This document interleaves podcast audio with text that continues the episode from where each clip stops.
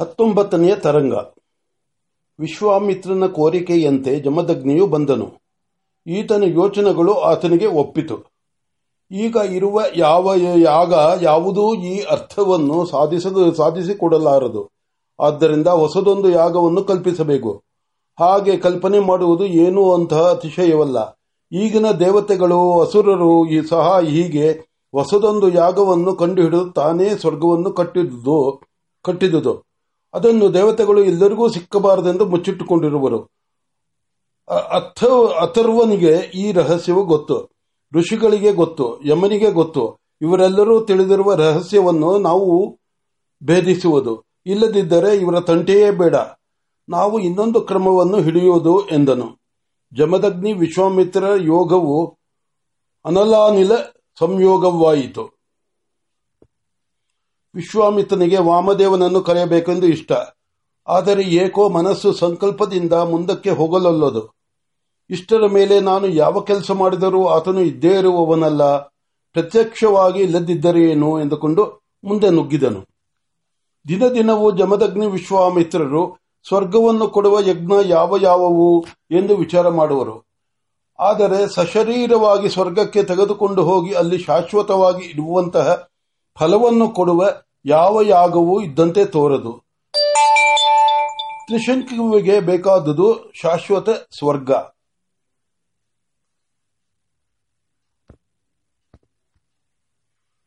ಮನುಷ್ಯನು ಸ್ವರ್ಗಕ್ಕೆ ಹೋಗಿ ಬರಲು ದೇವತೆಗಳು ಒಪ್ಪಿದವರು ಅಲ್ಲಿಯೇ ಶಾಶ್ವತವಾಗಿರಲು ಒಪ್ಪುವರೆ.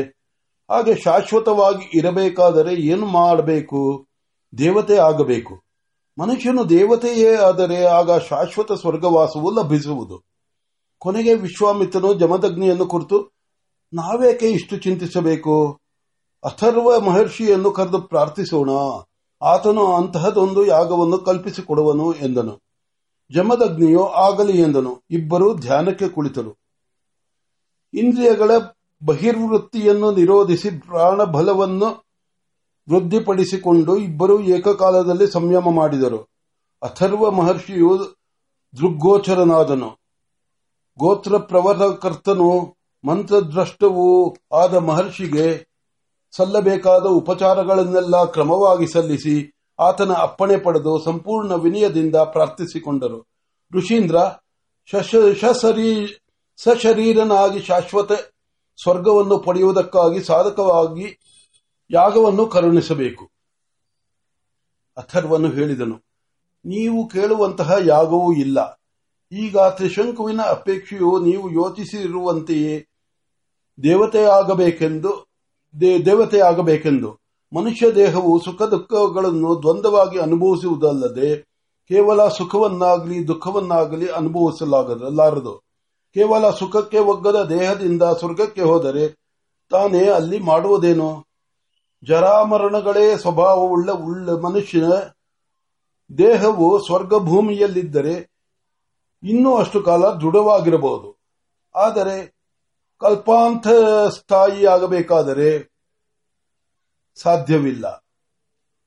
ಆದ್ದರಿಂದ ನೀವಿಬ್ಬರು ಸೇರಿ ಮನುಷ್ಯ ದೇಹವನ್ನು, ದಿವ್ಯ ದೇಹವನ್ನು ಮಾಡುವುದಕ್ಕೆ ಪ್ರಯತ್ನಿಸಿ. ನೀವು ಗೆದ್ದರೆ ನಿಮ್ಮ ಇಷ್ಟಾರ್ಥವು ಲಭಿಸುವುದು. ಜಮದಗ್ನಿಯು ಕೇಳಿದನು, ದೇವ, ನೀನೇ ದಯಮಾಡಿ ನಮಗೊಂದು ಯಾಗವನ್ನು ಮಾಡಿಕೊಡು. ಅಥರ್ವನು ಹೇಳಿದನು, ಅದಾಗುವುದಿಲ್ಲ. ಅಂತಹ ಯಾಗವನ್ನು ಮಾಡುವುದು ಅಸಾಧ್ಯವಲ್ಲ.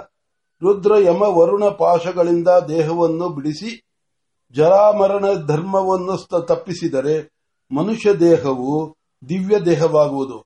ಇಂತಹ ವಿಶೇಷ ವಿಶೇಷ ಸುದ್ದಿಗಳು, ಸಿದ್ಧಿಗಳು ಏನಿದ್ದರೂ ವೈಯಕ್ತಿಕವಾಗಿ, ವೈಯಕ್ತಿಕವಾಗಿರಬೇಕೇ ಹೊರತು ಸಾಮೂಹಿಕ, ಸಾಮೂಹಿಕವಾಗಿರಬಾರದು. ಇದಕ್ಕಾಗಿ ಒಂದು ಯಾಗವನ್ನು ಕಲ್ಪಿಸಿದರೆ ದೇವದತ್ತ ಸಿಂಹದತ್ತರೆಲ್ಲರೂ ಸ್ವರ್ಗಕ್ಕೆ ನುಗ್ಗಿ ಬಿಡುವರು ಆಗ ಸ್ವರ್ಗ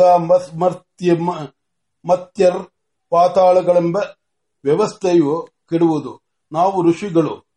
ಪ್ರಕೃತಿ ವಿಕೃತಿ ವಿಕೃತಿ ಧರ್ಮವನ್ನು ತಿಳಿಯಬೇಕು. ಆದಷ್ಟು ಮಟ್ಟಿಗೆ ಪ್ರಕೃತಿ ಧರ್ಮ ನಿಷ್ಠೆಯಲ್ಲಿರಬೇಕು. ಹಾಗಾದರೆ ಈ ತ್ರಿಶಂಕುವಿನ ತ್ರಿಶಂಕುವಿನ ಯಾಗವು ನಡೆಯುವುದಿಲ್ಲವೇನು? ನಡೆಯಲೇಬೇಕು. ಕಲೋಚಿತವಲ್ಲದೆ ಅಸಹಜವಾಗಿ ತೋರುವ ಆಸೆ ಅಲೌಕಿಕವು. ಅದು ಮುಂದೆ ಆಗಬೇಕಾಗಿರುವ ಯಾವುದೋ ಮಹತ್ ಕಾರ್ಯವನ್ನು ಕುರಿತ ಈಶ್ವರೇಚ್ಛೆಯ ಪ್ರತಿಬಿಂಬವು. ಇದನ್ನು ಅರಿತು ನಡೆಯಬೇಕು. ಈ ಯಾಗವು ಅಷ್ಟು ಸುಲಭವಲ್ಲ. ನೀವು ಸೋಮಪಾನ ಮಾಡಿದಾಗ ಯಾವ ಧರ್ಮವು ನಿಮ್ಮ ಸ್ಥೂಲ ಸೂಕ್ಷ್ಮ ದೇಹ ದೇಹಗಳಲ್ಲಿರುವುದೋ ಅದೇ ಕಾರಣಕ್ಕೂ ವ್ಯಾಪಿಸುವವರೆಗೂ ದೇವತೆಯಾಗುವಂತಿಲ್ಲ ಹಾಗಾಗಲು ಮನುಷ್ಯರ ಆನಂದ, ಆನಂದಾನುಭವ ಶಕ್ತಿಯು ಎಷ್ಟು ಬೆಳೆಯಬೇಕು? ಮನುಷ್ಯನ ಆನಂದದಿಂದ ನೂರರಷ್ಟು ಅಂದರೆ ಮನುಷ್ಯ ಗಂಧರ್ವರ ಆನಂದ, ಅದರ ನೂರರಷ್ಟು ಅಂದರೆ ದೇವಗಂಧರ್ವರ ಆನಂದ, ಅದರ ನೂರರಷ್ಟು ಅಂದರೆ ದೇವಾನಂದ. ಅಷ್ಟಾದರೂ ಬಂದರಲ್ಲವೇ ಶಾಶ್ವತ ಸ್ವರ್ಗ ಸ್ಥಿತಿ ಅದಷ್ಟು ಮಾತ್ರ ಪಡೆದು ಸ್ವರ್ಗದಲ್ಲಿ ಕಶ್ಚಿತ್ತನಾಗಿ ಬಾಳುವುದಕ್ಕಿಂತ ಚಕ್ರವರ್ತಿಯಾಗಿ ಇಲ್ಲಿಯೇ ಇರುವುದು ಉತ್ತಮ. ಅದರಿಂದ ಅವನಿಗೆ ಒಂದು ಕರ್ಮಜ ದೇವತೆಯ ಆನಂದವಾದರೂ ಬೇಡವೇ? ಹಾಗಾಗಲು ಇಂದ್ರನ ಅಪ್ಪಣೆ ಆಗಬೇಕು. ಇಂದ್ರನ ಅಪ್ಪಣೆಯಿಲ್ಲದೆ ಕಾರಣ ದೇಹದ ಬಲವು ಆನಂದಾನುಭವ ಆನಂದಾನುಭವ ಶಕ್ತಿಯು ಬೆಳೆಯುವುದಿಲ್ಲ. ಈ ಯಾಗಕ್ಕೆ ವಸಿಷ್ಠರು ಬರುವುದಿಲ್ಲ. ವಸಿಷ್ಠರು ಬರದೆ ಇಂದ್ರನು ಬರುವುದಿಲ್ಲ. ಇಂದ್ರನಿಲ್ಲದೆ ಯಾಗವು ನಡೆಯಬೇಕು. ಎಂದರೆ ಯಾಗವು ಸಹಜವಾಗಿ ನಡೆಯದೆ ಸಾಹಸದಿಂದ ಆಗಬೇಕು ಎಂದಂತಾಯಿತು. ಅದರಲ್ಲಿ ಏನೂ ಸಂದೇಹವಿಲ್ಲ. ನೀವಿಬ್ಬರೂ ಅಸಹಜವಾಗಿ ಹುಟ್ಟಿದವರು. ತ್ರಿಶಂಕುವಿನ ಆಸೆ ಅಸಹಜವಾದುದು. ಅದಕ್ಕಾಗಿ ನೀವು ಮಾಡುವ ಕಾರ್ಯ ಅಸಹಜವಾದುದು. ಈ ಸಾಹಸಗಳಿಂದ ಅನಾಹುತಗಳೂ ನಡೆಯುವುವು. ಆದರೆ ಈ ಅನಾಹುತಗಳೇನು ಎಂಬುದನ್ನು ಮಾತ್ರ ನೋಡಬೇಡಿ. ಆ ಅನಾಹುತಗಳನ್ನು ಕಂಡರೂ ಕಾಣದಂತಿದ್ದು ಇಂದಿನ ಕಾರ್ಯದಲ್ಲಿ ಪ್ರವೃತ್ತರಾಗುವುದು ನಿಮಗೆ ಸಾಧ್ಯವಿಲ್ಲ. ನಿಮ್ಮಲ್ಲಿ ಒಬ್ಬನು ರುದ್ರವಿದ್ಯವನ್ನು ಬಲ್ಲವನು. ಇನ್ನೊಬ್ಬನು ವರ್ಣವಿದ್ಯವನ್ನು ಬಲ್ಲವನು. ನೀವಿಬ್ಬರೂ ಸೇರಿ ಮೊದಲು ಅಶ್ವಿನಿಯರನ್ನು ಒಲಿಸಿಕೊಳ್ಳಿ. ಅವರು ಅಗ್ನಿವಾಯುಗಳ ರಹಸ್ಯವನ್ನು ತಿಳಿಸುವರು. ಮುಂದೆ ಏನು ಮಾಡಬೇಕು ಎಂಬುದನ್ನು ನೀವೇ ಗೊತ್ತು ಮಾಡಿಕೊಳ್ಳಿ. ಆದರೆ ಎಚ್ಚರಿಕೆ, ನಿಮ್ಮ ಬುದ್ಧಿಶಕ್ತಿ ಎಲ್ಲವನ್ನು ಪ್ರಯೋಗಿಸಿ, ಅನಂತರವೇ ನೀವು ಸಂಯಮಕ್ಕೆ ಬರಬೇಕು. ನೀವು ಮಾತೆತ್ತಿದರೆ ಸಂಯಮ ಮಾಡಿದರೆ ಅಂತಃಪುರುಷನು ಸರಿಯಾಗಿ ವಾಣಿಯನ್ನು ಕೊಡುವುದಿಲ್ಲ. ಅಥರ್ವನು ಹೊರಟನು. ಜಮದಗ್ನಿ ವಿಶ್ವಾಮಿತ್ರರು ಮತ್ತೆ ಪ್ರಾರ್ಥಿಸಿ ಆತನನ್ನು ಇನ್ನೊಂದು ಗಳಿಗೆ ನಿಲ್ಲಬೇಕೆಂದು ಕೋರಿದರು.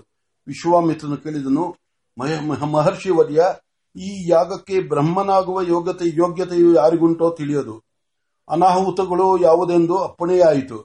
ಆ ಅನಾಹುತದಿಂದ ಯಜ್ಞವು ಕೆಡದಂತೆ ಕಾಪಾಡಬಲ್ಲ ಬ್ರಹ್ಮನು ಯಾರು ಎಂಬುದನ್ನು ಅನುಗ್ರಹಿಸಬೇಕು. ಅಥರ್ವನು ನಕ್ಕನು. ಕೋಶಿಕ ಒಳ್ಳೆ ಕೆಲಸ ಮಾಡಿದೆ. ಚಂಡಾಲನು ಯಜ್ಞ ದೀಕ್ಷಿತ. ಕ್ಷತ್ರಿಯನು ಅಧ್ವರ್ಯೋ ಉದ್ದೇಶ. ಸಶರೀರವಾಗಿ ಶಾಶ್ವತ ಸ್ವರ್ಗವಾಸ. ಇದಕ್ಕೆ ಯಾವ ಮಹರ್ಷಿಗಳು ಬರುವರು? ಇದೇನಿದ್ದರೂ ಭರತರು, ಭಾರ್ಗವರು ನಿರ್ವಹಿಸಬೇಕಾದ ಕಾರ್ಯ. ನಿನ್ನ ಮೇಲಿನ ವಿಶ್ವಾಸದಿಂದ ಕೆಲವರು ಜಮದಗ್ನಿಯ ಭಯದಿಂದ ಕೆಲವರು ಬರಬಹುದು. ಬರದಿದ್ದವರನ್ನು ಕರೆದು ಅಭಾಸ ಮಾಡಬೇಡ. ಜಮದಗ್ನಿಯು ಬ್ರಹ್ಮನಾಗಲಿ, ಆತನು ಶಾಂತ ಘೋರ ಕರ್ಮಗಳನ್ನೆಲ್ಲ ಸಾಂಗವಾಗಿ ಬಲ್ಲವನು, ಬಲ್ಲನು. ಒಂದು ವೇಳೆ ಅವಶ್ಯವಾದರೆ ಜಮದಗ್ನಿ ನನ್ನನ್ನು ಸ್ಮರಿಸಿ ಬೇಕಾದ ಪ್ರಯೋಗ ಮಾಡು, ಸಿದ್ಧಿಸುವುದು. ಆದರೆ ಎಚ್ಚರಿಕೆ, ಈ ಯಾಗವು ಮುಗಿಯುವವರೆಗೂ ನಿನಗೆ ಕೋಪವು ಬರಬಾರದು. ನೀವು ಭಾರ್ಗವರು, ನಿಮಗೆ ಮೂಗಿನ ಮೇಲೆ ಕೋಪ. ನೀವು ಕೋಪ ಮಾಡಿಕೊಂಡಿಯೋ ಯಾಗವು ಕೆಟ್ಟಿತು, ಎಚ್ಚರಿಕೆ. ಅಥರ್ವ ಮಹರ್ಷಿಯು ಬೀಳ್ಕೊಂಡನು. ಜಮದಗ್ನಿ ವಿಶ್ವಾಮಿತ್ರರು ಆತನಿಗೆ ಪುನಃ ಪೂಜೆಯನ್ನು ಸಮರ್ಪಣೆ ಮಾಡಿ ಬೀಳ್ಕೊಟ್ಟು ತಮ್ಮ ಮುಂದಿನ ಕಾರ್ಯದಲ್ಲಿ ಪ್ರವೃತ್ತರಾದರು.